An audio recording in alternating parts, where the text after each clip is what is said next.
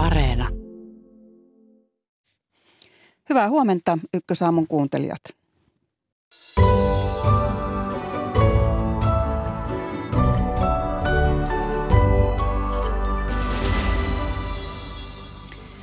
Valtiovarainministeriön ehdotus ensi vuoden budjetiksi julkaistaan tänään. Varsinaiset päätökset budjetista hallitus tekee elo-syyskuun vaihteessa ja muutoksiakin voi tulla. Työelämäprofessori Vesa Vihriälä haastattelussa ja kuulemme myös SAK ja Suomen yrittäjien ajatuksia budjetista. Euroopan ja maailmankin isot pojat, Venäjän presidentti Vladimir Putin ja Turkin presidentti Recep Tayyip Erdogan tapaavat tänään. Venäjä sotii Ukrainassa ja Turkki on ainoita maailman maita, joka vielä pitää yhteyttä yllä Venäjään, tuskin kuitenkaan aivan hyvää hyvyyttään. Kiinalla on meneillään suuret sotaharjoitukset Taivanin liepeillä. Kiina on ampunut ohjuksia muun muassa Japanin talousalueelle. Tällaisilla aiheilla tänään minä olen Seija Vaaherkumpu. Tervetuloa seuraan.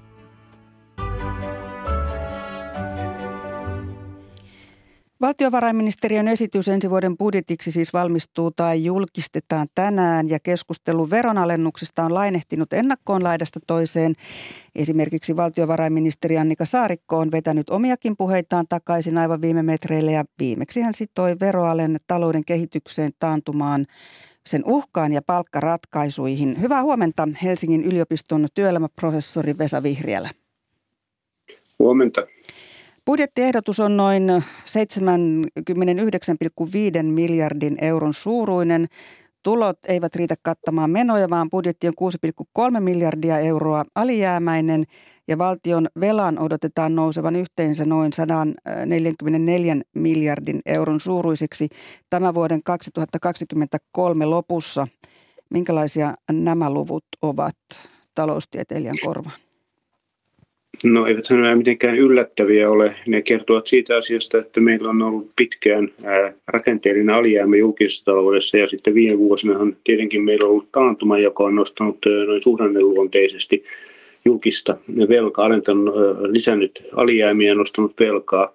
Tässä budjetissa ei ole tähän velka- tai alijäämäasetelmaan mitään isoa muutosta yli sen, mitä viime keväin oli jo tiedossa, kun tehtiin kehyspäätöksiä. Eli sillä mennään, mikä odotusarvo oli, mutta mikä on arvio siitä, onko valtiolla ensi vuonna varaa huojentaa jollakin tavoin verotusta? Siitä on paljon puhuttu. No itse mä suhtautuisin hieman kriittisesti siihen ajatukseen, että finanssipolitiikkaa käytettäisiin tässä tilanteessa ää, nyt näköpiirissä olevassa talouskehityksessä ää, talouden elvyttämiseen.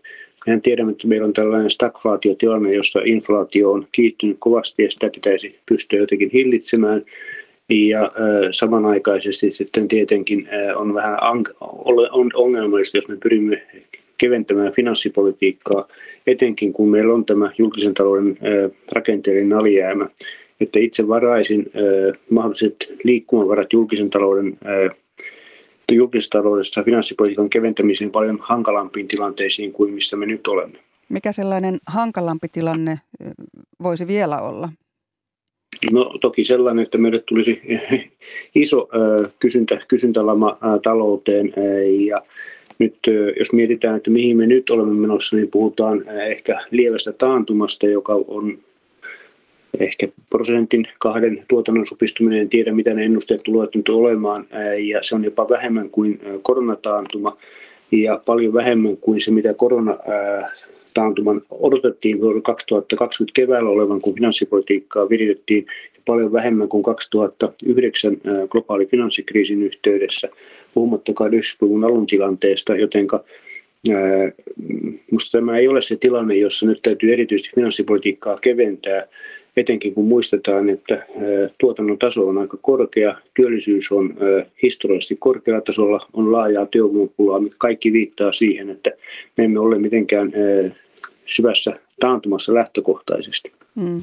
Eli siitä on huolta, että kysyntäkin pysyisi yllä. No nyt on tämä hurja inflaatio, joka on loistanut oikeastaan poissaolollaan hyvinkin kauan, vuosikaudet. Ministeri Saarikko on vähän uumoillut, että hintojen nousu olisi tasaantumassa. Onko siitä merkkejä?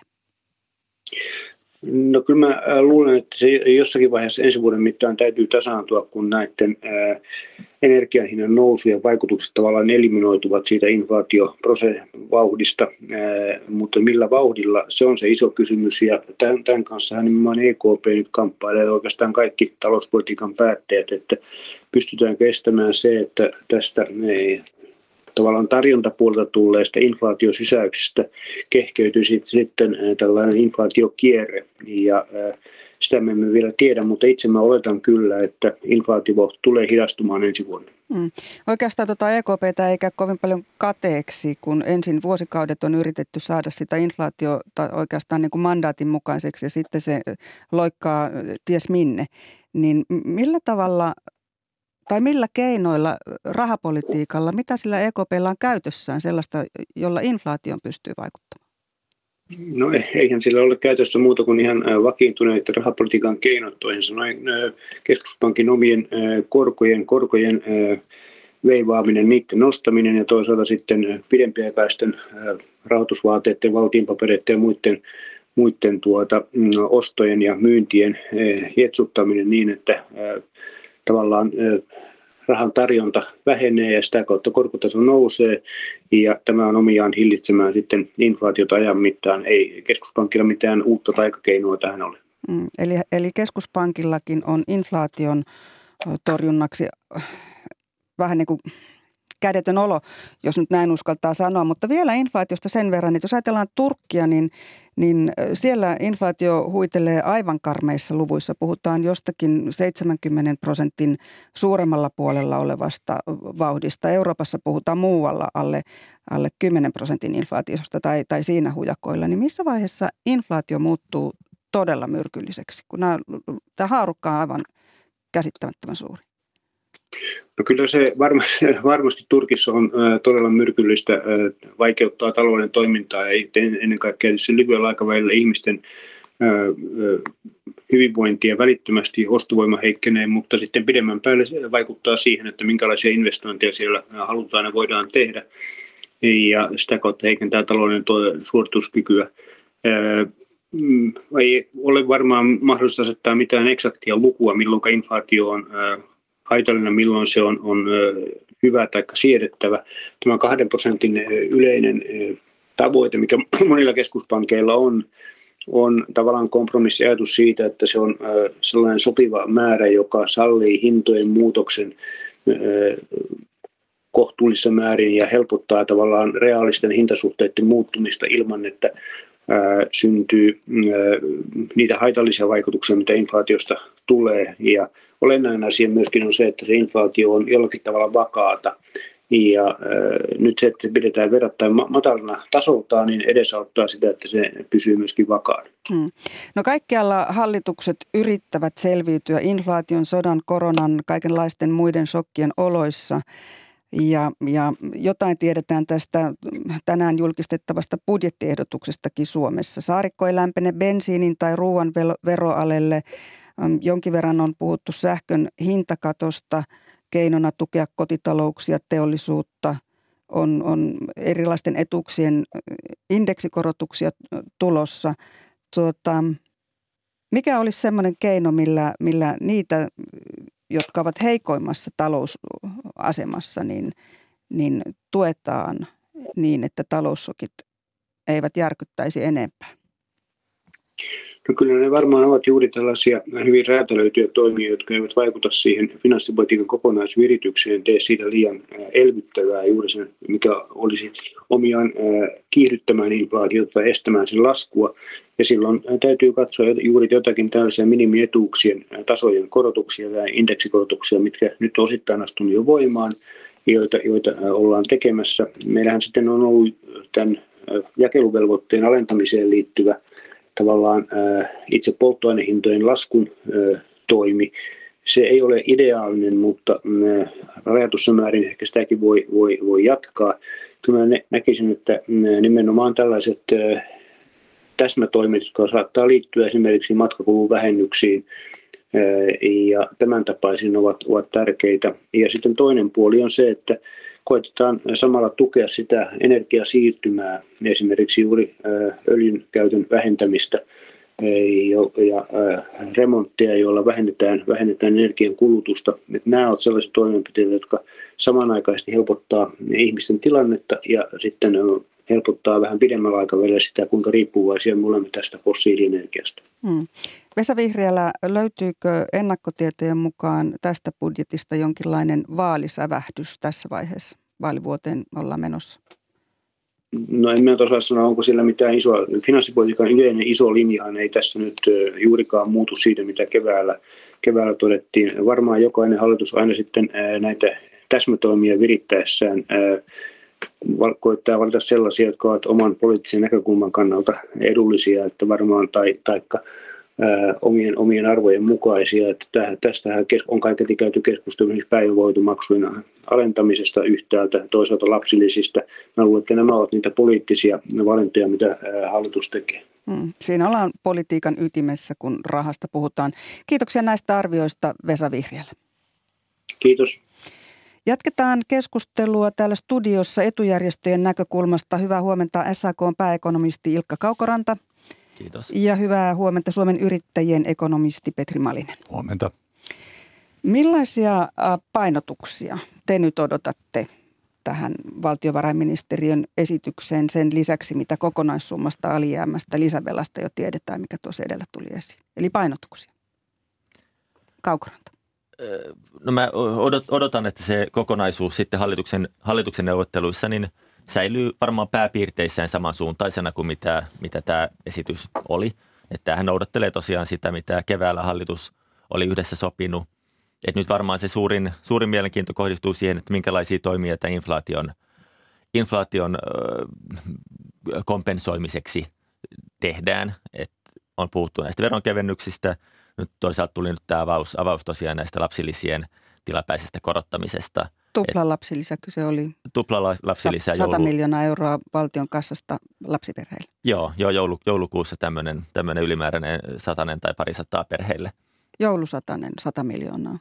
No näinkin sitä voi, voi niin kuin ajatella, että, mutta että säilyykö se sitten lopputuloksessa vai, vai päättyykö hallitus johonkin toisenlaiseen, ehkä enemmän vielä, vielä paremmin kohdennettuun ratkaisuun. Et kyllä mun tietysti niin kuin, tavallaan optimaalisesti kohdennetun, kohdennettujen tukien tekeminen on vaikeaa, mm. mutta kyllä mä toivoisin, että se tukea saataisiin kohdennettua nimenomaan sinne pienituloisille ja pienipalkkaisille, joilla on se suurin, suurin hätä sen nousevan hinnan kanssa.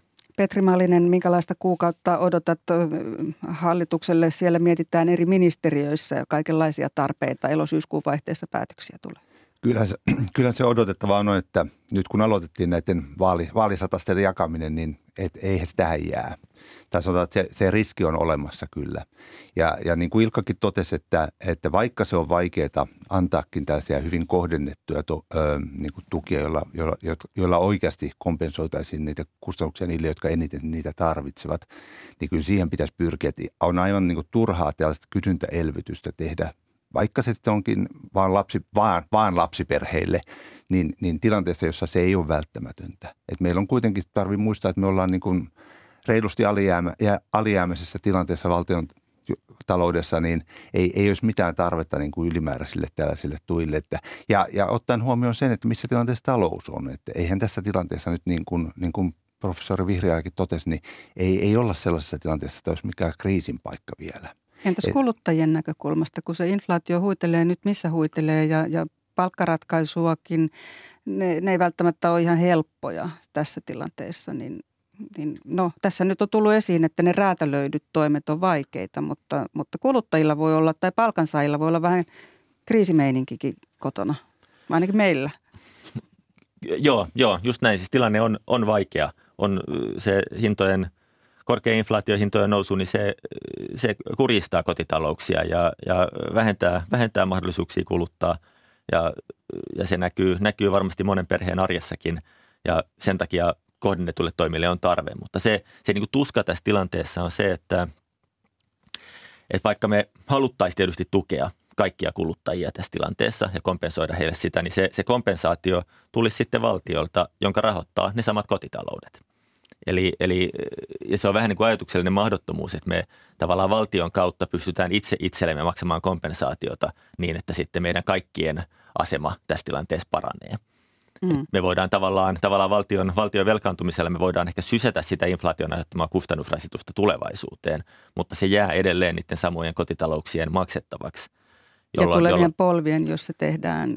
Niin, jos sitä lykkää oikein pitkälle, niin sitten se on niin kuin tulevien, tulevien polvien, mutta siinä on, on sitten vähän sellaista niin kuin hölmöläisten peiton jatkamisen niin kuin tunnelmaa, jo, jonka takia sitten nämä kohdennetut toimet on niin kuin siinä mielessä ehkä perustellumpi, että siirretään sitä peittoa sitten niihin varpaisiin, jotka palelee kaikkein eniten. Ja, ja ymmärretään, että se on sitten pois jo, joltain, joltain muulta, että se on niin tavallaan tulonjakoon vaikuttamista oikeudenmukaisuuden näkökulmasta, mutta, mutta kaikille kohdentuvaa kompensaatiota ei, ei oikein niin kuin pysty tekemään. No yrittäjät, mistä, mistä kulmasta sitten varpaita pitäisi petoalle saada?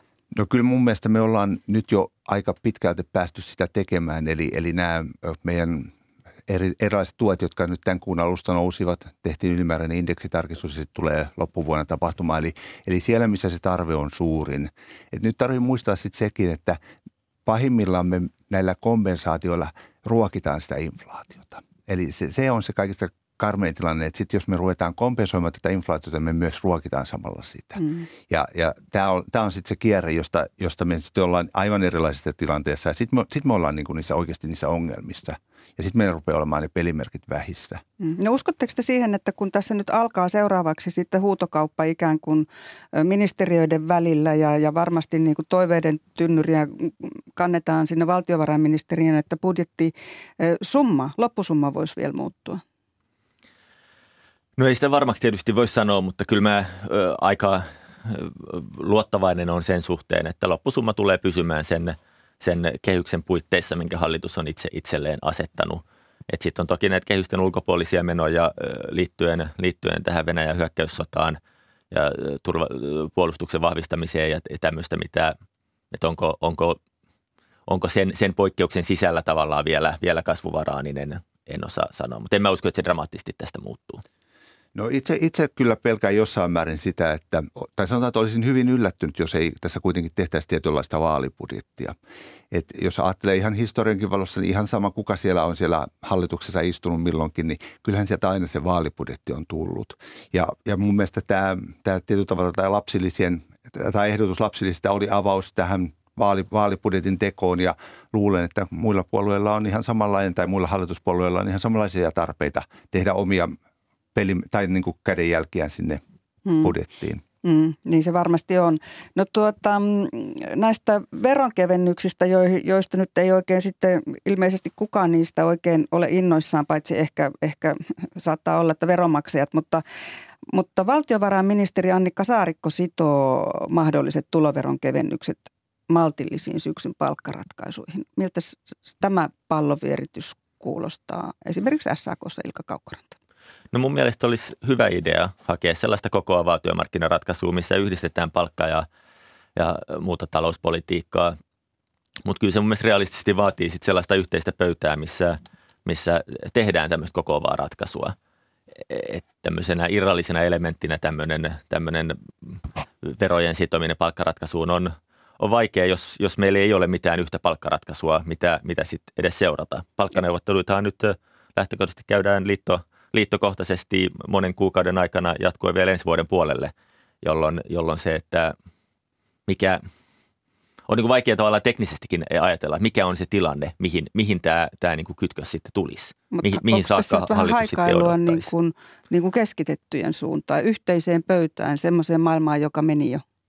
No kyllä siinä mun mielestä on, on nimenomaan tämä tilanne, mun mielestä huutaa tällaista, tällaista keskitettyä ratkaisua mutta, mutta työnantajat hän on siitä, siitä maailmasta yrittänyt mennä pois ja mun mielestä se on ollut väärä, väärä ratkaisu työnantajilta, mutta, mutta että kyllä se, se paluu sinne pöytään edellyttää sitä, että työnantajat sinne, mm. sinne sitten pöytään tulee ja on mm. semmoinen yhteinen pöytä. Maailma voi joskus tulla työnantajienkin maailmankuvan väliin. Miten sitä arvioit Petri Malin ja Suomen yrittäjistä? No kyllä mä kuitenkin sen näen, että kun ajatellaan, miten esimerkiksi nämä viime vuosien kriisit on erilaisia yrityksiä, erilaisia, sam, samanlakin toimialan olevia yrityksiä niin kuin kohdelleet eri, eri lailla, niin on hyvin vaikea nähdä sitä, että lähettäisiin sellaisen vanhana, vanhakantaisen, joka sopii, sopii varmasti vanhaan yhteiskuntaan ja vanhaan elinkeinoelämän rakenteeseen. Mutta Mut silloin talous päivänä... oli ihan toisenlaiseen suuntaan menossa ja se, se, se talouden maisema, johon, johon niin kuin työnantajat halusivat mennä ja EK sanoi itsensä irti keskitetyistä ja sanakaan ei saa enää käyttää, niin se oli ihan erinäköinen kuin missä nyt ollaan koronan ja sodan ja ties minkä kaiken jälkeen. No kuitenkin tarvitsee muistaa, että meidän taloushan on ihan hyvässä kunnossa tällä hetkellä niin kuin kasvunäkökulmasta. Että eihän meillä nyt ole mitään niin kuin suurta taantumaa tässä, eli ei meillä sillä tavalla olla missään kriisissä. Taantuman uhka on? No itse näen aika kohtuullisen pienenä sen, että en näe mitenkään niin kuin sellaista syvää. Että varmasti vielä teknisessä mielessä voidaan ehkä, ehkä tota noin, niin saavuttaa se taantuma niin kuin kriteeri, mutta en näe sitä sellaista vielä tulevana vuonnakaan, että jos ei mitään uutta tapahdu. Mm. No kun tässä se Saarikko sanoo, että maltillisia palkkaratkaisuja pitäisi tehdä, niin mitä ne teidän mielestänne tarkoittavat? Aloitetaan tässä kohtaa nyt Malisesta. Mitä, on, mitä, mitä tarkoittaa maltillinen palkkaratkaisu tässä taloustilanteessa? No se riippuu paljon siitä, miten tämä inflaatio kehittyy. Eli, eli tietysti palkkaratkaisun tarvii osittain, vähintäänkin osittain korvata sitä ostovoimaa. On kuitenkin hyvä huomata tässä tilanteessa, että me ollaan nyt poikkeuksellisessa tilanteessa, meillä on sota Euroopassa, jolloin tietyllä tavalla niin kuin hetkellisesti voi olla, että me joudutaan maksamaan hieman siitä. Kuitenkin ottaa samalla huomioon sen, että meillä on edellisenä vuosina ollut hyvin maltillinen inflaatio ja ostovoima on kasvanut ihan, ihan ö, hyvin. Eli, eli hetkellisesti tämä, eli ei kannattaisi nyt sitä ö, meidän kilpailukykyä niin kuin tuhota tällä hetkellisellä hetkellä, vaan, vaan luottaa siihen, että sitten jatkossa pystytään taas hyvinvointia kasvattamaan mitä palkkamaltti tarkoittaa SAKssa. Eri alat on erilaisia, mutta jos sitä vähän yrittää niin kuin jotenkin haarukoidakin, Kaukoranta. SAK. Joo, palkkamaltin käsite on tietysti tosi häilyvää. Sillä voi tarkoittaa monenlaista. Et nyt viime vuosina, Mitä SAKssa se tarkoittaa? Viime vuosina on tehty semmoisia parin prosentin palkkaratkaisuja ja, ja niitä on laajasti pidetty aika maltillisina kilpailukykyä kykyä säilyttävinä – mutta nyt toisaalta tietysti nimenomaan tämä ajatus, että, että palkka, palkkamaltin niin kuin yksi, yksi niin kuin lähtökohta voi olla se, että se on semmoinen, joka vaan säilyttää ostovoiman. Että ei lähdetä kasvattamaan, vaan säilytetään ostovoimaa. Jos inflaatio huitelee 6 prosentissa, niin silloin se tarkoittaa 6 prosentin palkankorotuksia, jolloin, jolloin sitä voi tavallaan mun mielestä palk- palkkamaltille ihan, ihan niin kuin perustellusti löytää aika la- laveata haarukkaa tällaisessa tilanteessa. Yksi hyvä lähtökohta on tietysti katsoa, mitä kilpailijamaissa tehdään – että jos, jos euroalueella muualla lähtee palkat isommin nousuun inflaation myötä, niin se luo sitten meillekin tilaa siihen, että voidaan tehdä isompia palkankorotuksia kilpailukyvyn kärsimättä. Ja siinähän se tilanne on, on vielä niin kuin tietysti avoin. Tämä tilanne on, on niin kuin epävarma kaikissa maissa – eikä meillä ole vielä tietysti koskaan, koskaan niin hyvää kristallipalloa siitä, että mm. miten sitten vaikka Saksassa palkat lähtee ensi vuonna nousemaan. Mm. Mutta Malinen kyllä... tässä viittasi siihen, että, että kun tässä nyt tätä sotaa on ja, ja energia on se, se inflaation ajuri, energian hinta, että siitä pitäisi ehkä jotain olla valmis maksamaan. Että et 6 prosentin inflaatio ja siihen yhtäläisyysmerkki 6 prosentin palkankorotuksen, niin onko se realistinen ajatus?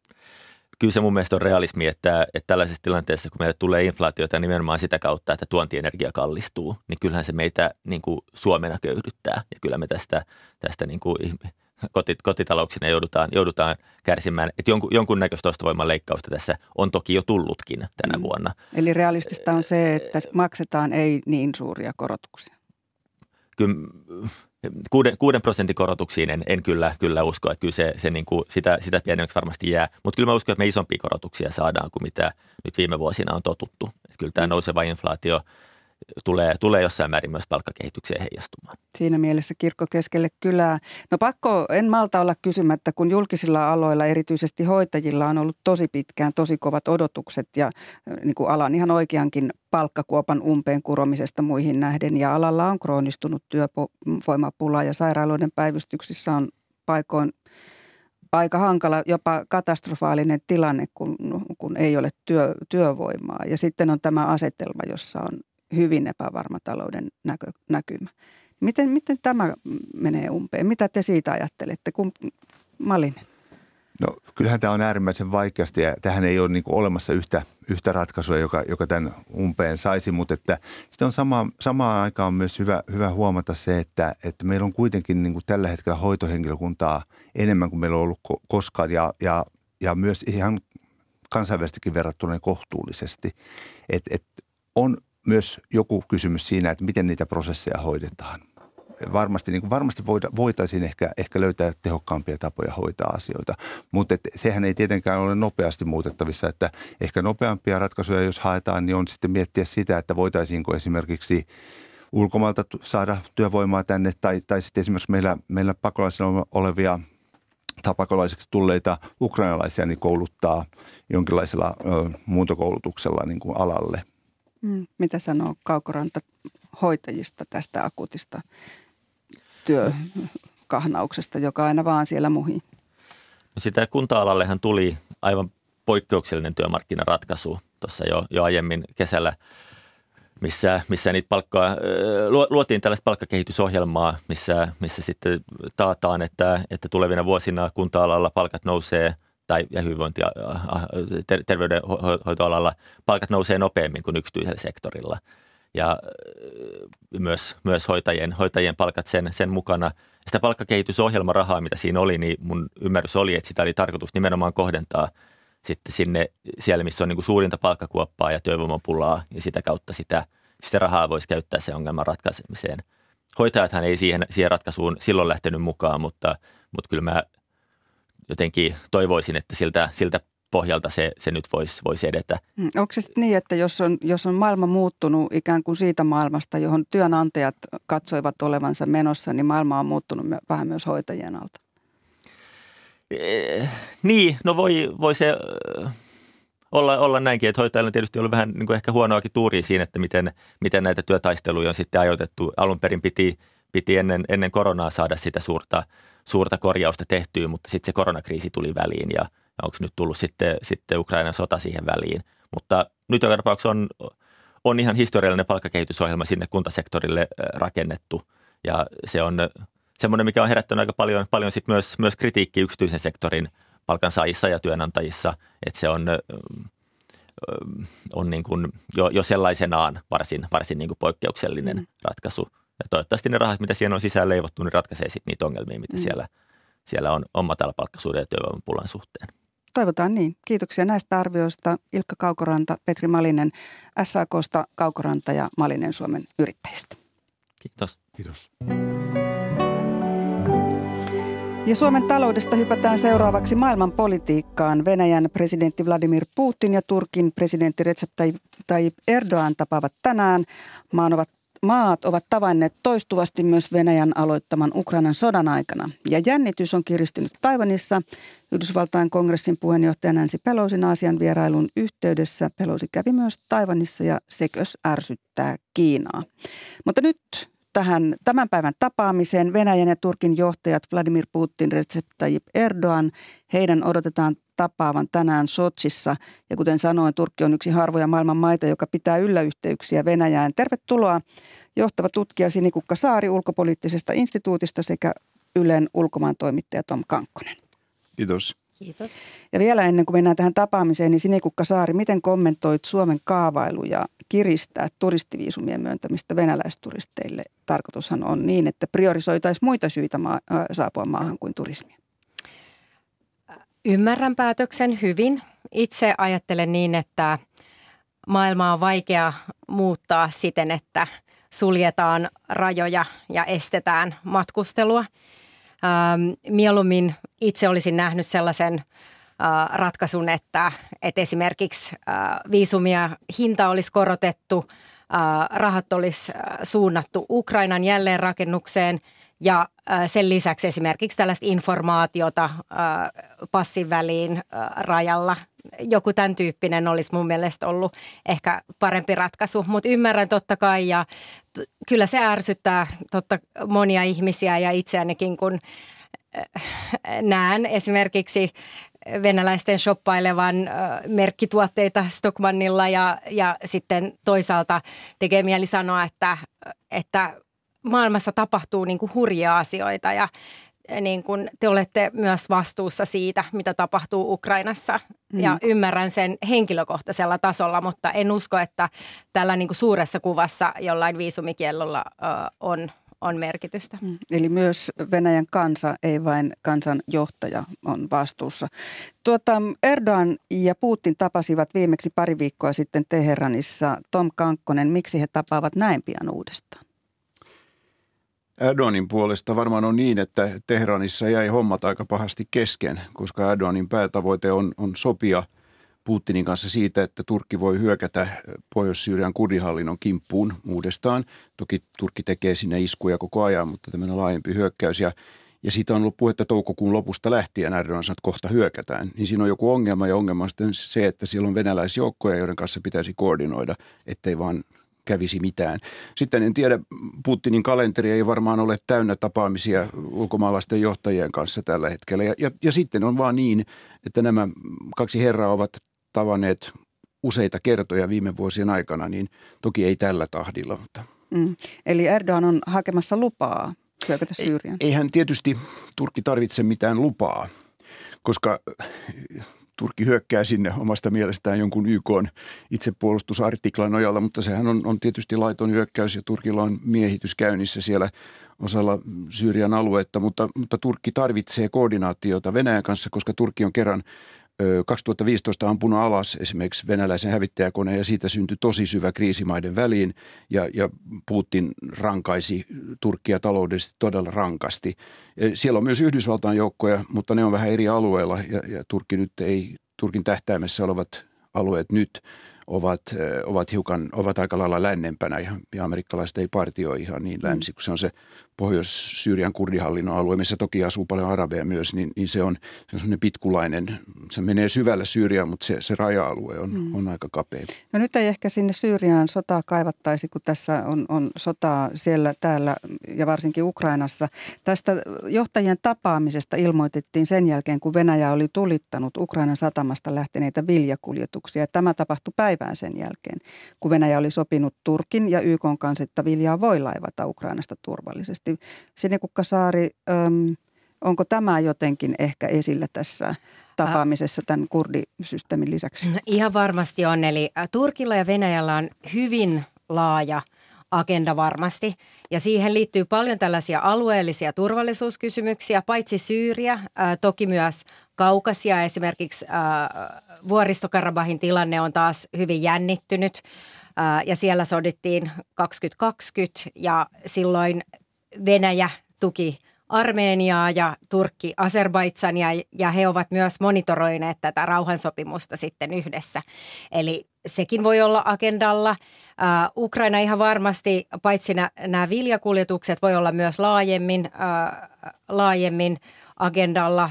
Venäjä on myös puhunut, että he keskustelevat aseteknisestä yhteistyöstä, eli puolustusteollisuuden yhteistyöstä – ja sitten totta kai ihan taloudelliset kysymykset ja kaupankäynti ja esimerkiksi erilaiset putkisuunnitelmat saattavat hyvin olla agendalla. Eli agenda on hyvin laaja ja todennäköisesti näistä yritetään hakea jonkinlaisia niin kuin, äh, ristivetoja ja hyötyjä niin, että koplataan yhteen asioita, jotka ei välttämättä suoraan aiheina liity toisiinsa ja, ja hyvin tällä tavalla niin kuin käydään kauppaa kaikesta agendalla olevista asioista. Hmm. No tästä viljasta, niin Tom Kankkonen, heilauttaako millään tavalla Erdogania se, että, että maailma hätkähtää tällaista niin kuin ruoan tuotannon tai, tai, tai viljakaupan, kansainvälisen viljakaupan kuljetusten kimppuun? En tiedä hätkähdyttääkö se häntä, mutta, mutta hän yrittää nyt ottaa maksimaalisen hyödyn ja ilon irti tästä, että saatiin tämä sopimus. Ja, ja Turkki tietysti hehkuttaa sitä, että, että suuri johtaja Erdogan on se, joka ratkaisi tämän, tämän viljakuljetusongelman. Nythän sieltä ilmeisesti on kolme alusta lisää lähdössä, niin joka kerta jännätä, että meneekö matka hyvin sinne, kun päästään sinne, sinne pois sieltä, sieltä Ukrainan rannikolta. Tämä on, tämä on yksi tapa Erdoganille tehdä itsestään myös hyödyllinen. Ja, ja hyödyllinen hän on mitä suurimmassa määrin, jos, jos hänen ansioitaan on, että tämä saatiin aikaiseksi. Tämä. Miten hän sen teki? Mitä hän, millaista kauppaa sinne käytiin? Sitä me emme tiedä. Ja, ja tietysti olikohan niin, että kyllähän ne osapuolet, eli, eli Ukraina ja Venäjä ja jostain syystä Venäjä myös oli valmis, valmis tähän, koska ei, ei Erdoganilla mitään taikasauvaa. Ja yleensä kun ajatellaan, että Turkki haluaisi olla välittäjä Ukraina ja Venäjän välinen, niin se voi välittää sen verran, mikä osapuolet sallivat. Että ei, ei, ei, ei sillä ole sillä tavalla. Mutta Turkin, Turkillahan on leimallista tämmöinen tasapainoilu ja se on jatkunut jo pitkään. Siis Venäjän ja ja lännen välillä. Turkki kuuluu NATOon, mutta se on hyvin erikoinen NATO-jäsenyys. Se ostaa ilmatorjuntaohjuksia Venäjältä ja saa siitä aikamoiset sapiskat, ei niinkään Natolta, vaan, vaan Yhdysvalloilta. Et se, se suhde on tosi, tosi monimutkainen niin kuin, ja silloin on monenlaisia tasoja, mistä neuvotellaan. Ei mikään syvä ystävyys, vaikka kuulemma Erdogan ja, ja Putin tulee hyvin toimeen, mutta just tällaista kaupankäyntiä, niin kuin Sinikukka sanoi. Ja ehkä vielä lisäisin sen, että toki äh, Turkki on myös hyvin läheisesti tekee yhteistyötä Ukrainan kanssa mm. ja heillä on paljon tällaista puolustusteollista yhteistyötä. Ja Turkki on myöskin niin kuin aseistanut Ukrainaa ja nämä tällaiset taistelulennokit ovat olleet niin kuin todella keskeisessä osassa myöskin so, sotatantereella. Eli, eli toki tässä on myös se. Mm. Eli siinä mielessä Turkki periaatteessa voisi olla niin kuin potentiaalinen välittäjä – tässä konfliktissa, koska heillä on niin kuin hyvät suhteet sekä Ukrainaan ää, että Venäjään. Ja toisaalta he ovat myös niin kuin lännen liittolaisia NATO, NATO, Natossa. Ää, mutta, mutta käytännössä se on kyllä vaikeaa, koska ää, ei ole mitään, mistä neuvotella, kun Venäjän päämäärä on Ukrainan valtiosuvereniteetin tuhoaminen. Eli ei silloin voida tehdä minkäänlaisia diilejä tai osasopimuksia. Mm. Ja nyt tietysti me tiedämme, että mihin tällainen pakotettu sopimus äh, johtaa. Se johtaa siihen, että sota tulee sitten joidenkin vuosien päästä uudelleen. Eli en usko, että nyt pyritään sellaiseen samanlaiseen ratkaisuun kuin vuonna 2014. Mm. Mikä merkitys sillä ylipäätään on, että tällainen väylä jonkunlaiseen niin kuin, tai mahdollisuus jonkin väylän kautta tapahtuvaan oli se sitten neuvottelu tai keskustelu tai kaupankäynti tai, tai, tai, tai jokin on edes olemassa. Jos tämä vilja, viljasopimus pitää, niin, niin onhan se saavutus ihan, ihan selvästi. Ja, ja se on, sodan kannalta? Sodan kannalta ei, ei niinkään. Sitä en usko, että tämä on mikään väylä, että tästä sitten päästään niin kuin eteenpäin ja tulee joku tulitauko tai jotain. Tämä, tämä on niin kuin tämä viljasopimus on, on tällainen yksittäinen onnistuminen, jos se pitää. Mutta mut sanoisin myös sen, että niin kun, just niin kuin Sinikukka sanoi, että tämä suhde on, on tosi erikoinen, ei vain Ukrainassa, vaan sitten myös Syyriassa ne on tuke, Venäjä ja Turkki on tukenut vastakkaisia osapuolia – Libyassa ne sotkeutu molemmat siihen ja tuki myös vastakkaisia osapuolia, mutta samalla nämä kaksi johtajaa pystyvät kuitenkin keskustelemaan asioista, että se on, mikä kertoo sen, että siellä ei ole mitään kovin syvällisiä aatteita ja arvoja taustalla, vaan se on tämmöinen sulle, mulle, mulle, sulle. Mm, perinteistä kauppaa, poliittista kauppaa. Tuota, jos etsitään eroja, yhtäläisyyksiä näissä, tässä oli tämä kurdialueen hyökkäyssuunnitelma Turkilla. Ja, ja Venäjä perustelee hyökkäystään Ukrainaa oikeastaan varsin brutaalisti, että, että halutaan hallinto alistaa ja puhutaan natsifikaatiosta ja Ukrainan kansan tuhoamisesta ja sen sellaisesta, niin, niin äh, Turkki, Turkki sanoo, että, että kurdit ovat terroristeja ja Miten, niin, mit, ei, ei kaikki kurdit, no ei, vaan ei, ei kaikki, järjestöt. Mutta siis, niin, mutta, no 15 prosenttia. Joka tapauksessa kurdijoukot Turkki määrittelee terroristeiksi tai ainakin osa niistä. No onko tässä yhtäläisyyksiä, eroja näissä perusteissa, millä nämä maat miettii, että voi hyökätä? Mä luulen, että mikä yhdistää Turkkia ja Venäjää siitä huolimatta, että heidän niin kuin, intressit on usein vastakkaisia alueella, ää, niin sanoisin sen, että, että he ovat molemmat tällaisia niin kuin, voimamie- harjoittavat tällaista voimamiespolitiikkaa ja äh, jotenkin se ulkopolitiikan tekemisen tapa on hyvin samankaltainen. Ää, oma etu on aina keskiössä. Ää, ei haluta tehdä mitään yhteistyösuunnitelmia, vaan että kaikki perustuu vaan oman maan etuun ja sen maksimointiin. Mutta heikkona puolena ehkä tässä on juuri se, että ja mikä myös heikentää Turkin mahdollisuuksia toimia välittäjänä on se, että luottamus totta kai niin kuin heikentyy koko ajan eri toimijoiden kanssa. Eli länsi ei välttämättä luota Turkkiin enää. Ukrainakin on varmasti nyt kyseenalaistaa myöskin niin kuin Turkin tukea heille. mitä Venäjä ajattelee, niin sitä en tiedä. Toisaalta he ovat niin kuin nyt varmaan valmiit tai Turkilla on ehkä etupuolellaan tässä tilanteessa, kun välttämättä kauhean monet muut ulkomaanjohtajat ei, ei halua tavata Putinia. Eli on tässä niin kuin, tämä niin kuin puolensa ja mm. puolensa. Eli toisaalta myöskin niin kuin, vaikka pyritään vahvistamaan sitä roolia, niin samaan aikaan syödään sitä pohjaa, mille sitä roolia rakennetaan. Mm. Mitä sanot Tom Kankkonen? Turkki pelaa joka suuntaan. Minkälaisia riskejä siinä on Turkille? No tasapainoilussahan aina on se riski, että putoo sieltä, millä sitten tasapaino...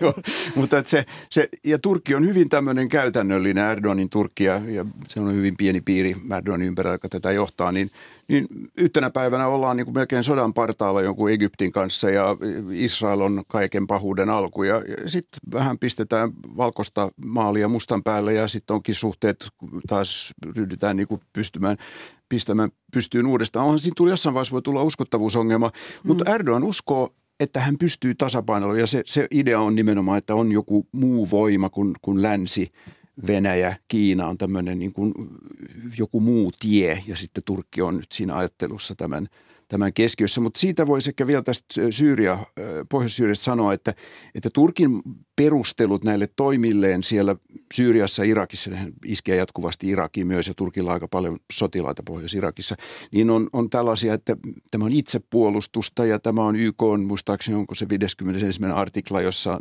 jotenkin perustellaan, että pitää pystyä puolustautua niin, niin, niin se ei, mä en tunne Venäjää kovin hyvin, mutta se Ukrainahan on se perusteluthan kuulostaa täysin niin kuin tämmöisiltä, tämmöisiltä ideologisilta ja tämmöisiltä niin kuin kansallismielisiltä.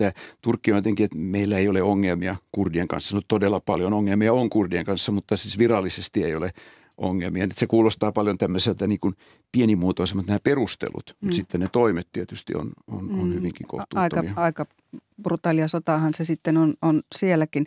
Kyllä. Vielä, äh, miten uskotte, että, että Turkki toimii Suomen ja Ruotsin NATO-jäsenyyden ratifioinnin kanssa? Sinikukkasaari.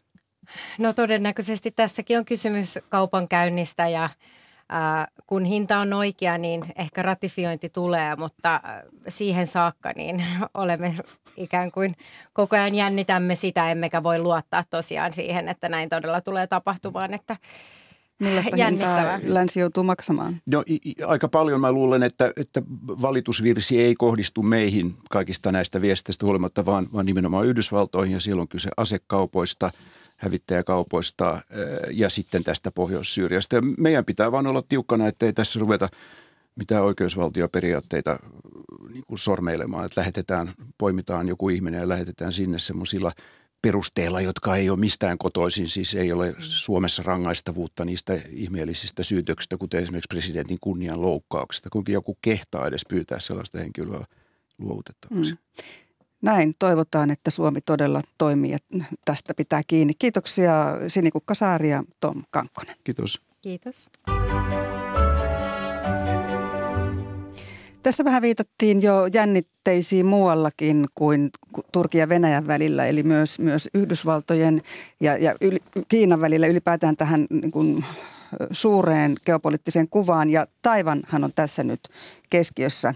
Yhdysvaltain edustajanhuoneen puhemies vieraili saarivaltiossa alkuviikolla. Kiina hermostui ja nyt Kiinalla on menossa suuret sotaharjoitukset Taivanin tuntumassa ja retoriikkakin on vahvaa. Hyvää huomenta Aasian kirjeenvaihtajamme Kirsi Crowley. Hyvää huomenta. Mihin Kiina pyrkii sellaisilla provokaatioilla, että se ampuu ohjuksia Japanin talousalueelle? No Kiina, Kiinahan on, Kiina pitää Taivania omana provinssinaan. Ja tämä on yhä enemmän Kiinan nykypolitiikan ytimessä. Että se on sanonut, että se ottaa Taivanin haltuunsa vaikka sitten voimalla. Ja nyt se, että näin korkea-arvoinen edustaja Yhdysvalloista käy siellä, kun on tämä yksi Kiina-politiikka, jonka, jossa Kiinan mukaan sinne ei saisi mennä valtioiden korkea-arvoisia edustajia, niin sehän on, on täysi loukkaus Kiinan näkökulmasta. Joten kun Kiina on sanonut, että älkää leikkekö tulella tai poltatte siinä itse näppinne, niin nyt sen täytyy tavallaan vastata, koska se on, on antanut tällaisen uhkauksen.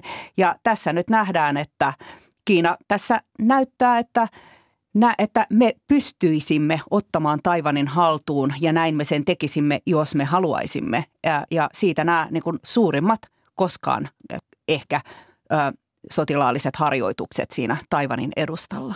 Kiina puhuu yhden Kiinan politiikasta. Yhdysvallat on antanut Taiwanille turvatakuut ja, ja Taiwan on siinä mielessä lännelle tärkeä. G7-maiden ulkoministerit ovat huolissaan avoimesta konfliktista. Miten arvioit sodan mahdollisuutta Kiinan, Taiwanin välillä ja vielä Yhdysvallat siihen mukaan? No sitähän tässä tällä hetkellä seurataan, että et, tota, um, kuka, et, et tässä on hirvittävän iso sellainen vahingon mahdollisuus, että kun Kiina lennättää ballistisia ohjuksia sinne Taivanin itäpuolelle mereen. Ja nyt Japani on esimerkiksi sanonut, että, että niitähän on osunut myös Japanin merialueille.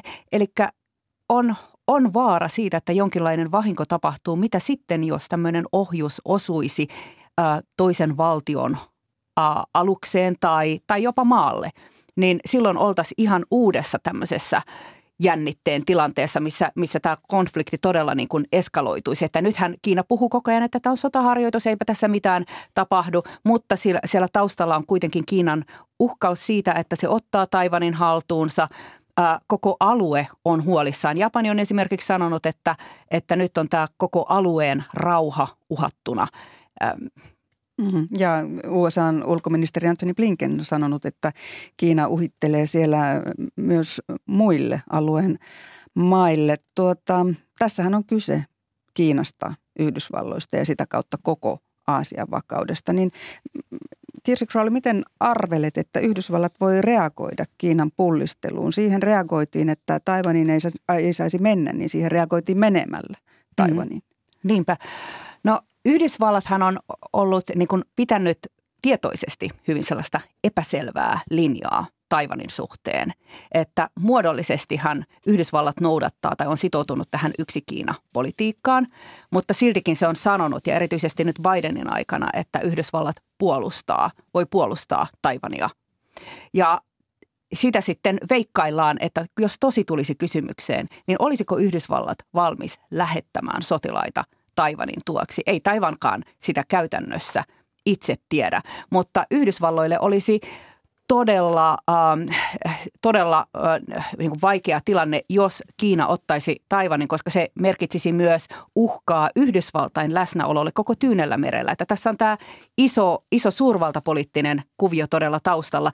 Taivanhan tietysti ei välttämättä tykkää siitä, että puhutaan tästä suurvaltakiistasta, koska Taivanille kyse on siitä, että Taivan haluaa olla haluaa, että, että se tunnustetaan itsenäiseksi, mitä itse asiassa vasta 13 valtiota maailmassa tällä hetkellä tekee, että eihän Suomikaan ole niin kuin muodollisesti tunnustanut mm. Taivania. Mitä siitä seuraisi, jos Taivan saisi kansainvälisesti tunnustetumman aseman? No, Kiina saattaisi hermostua entisestä.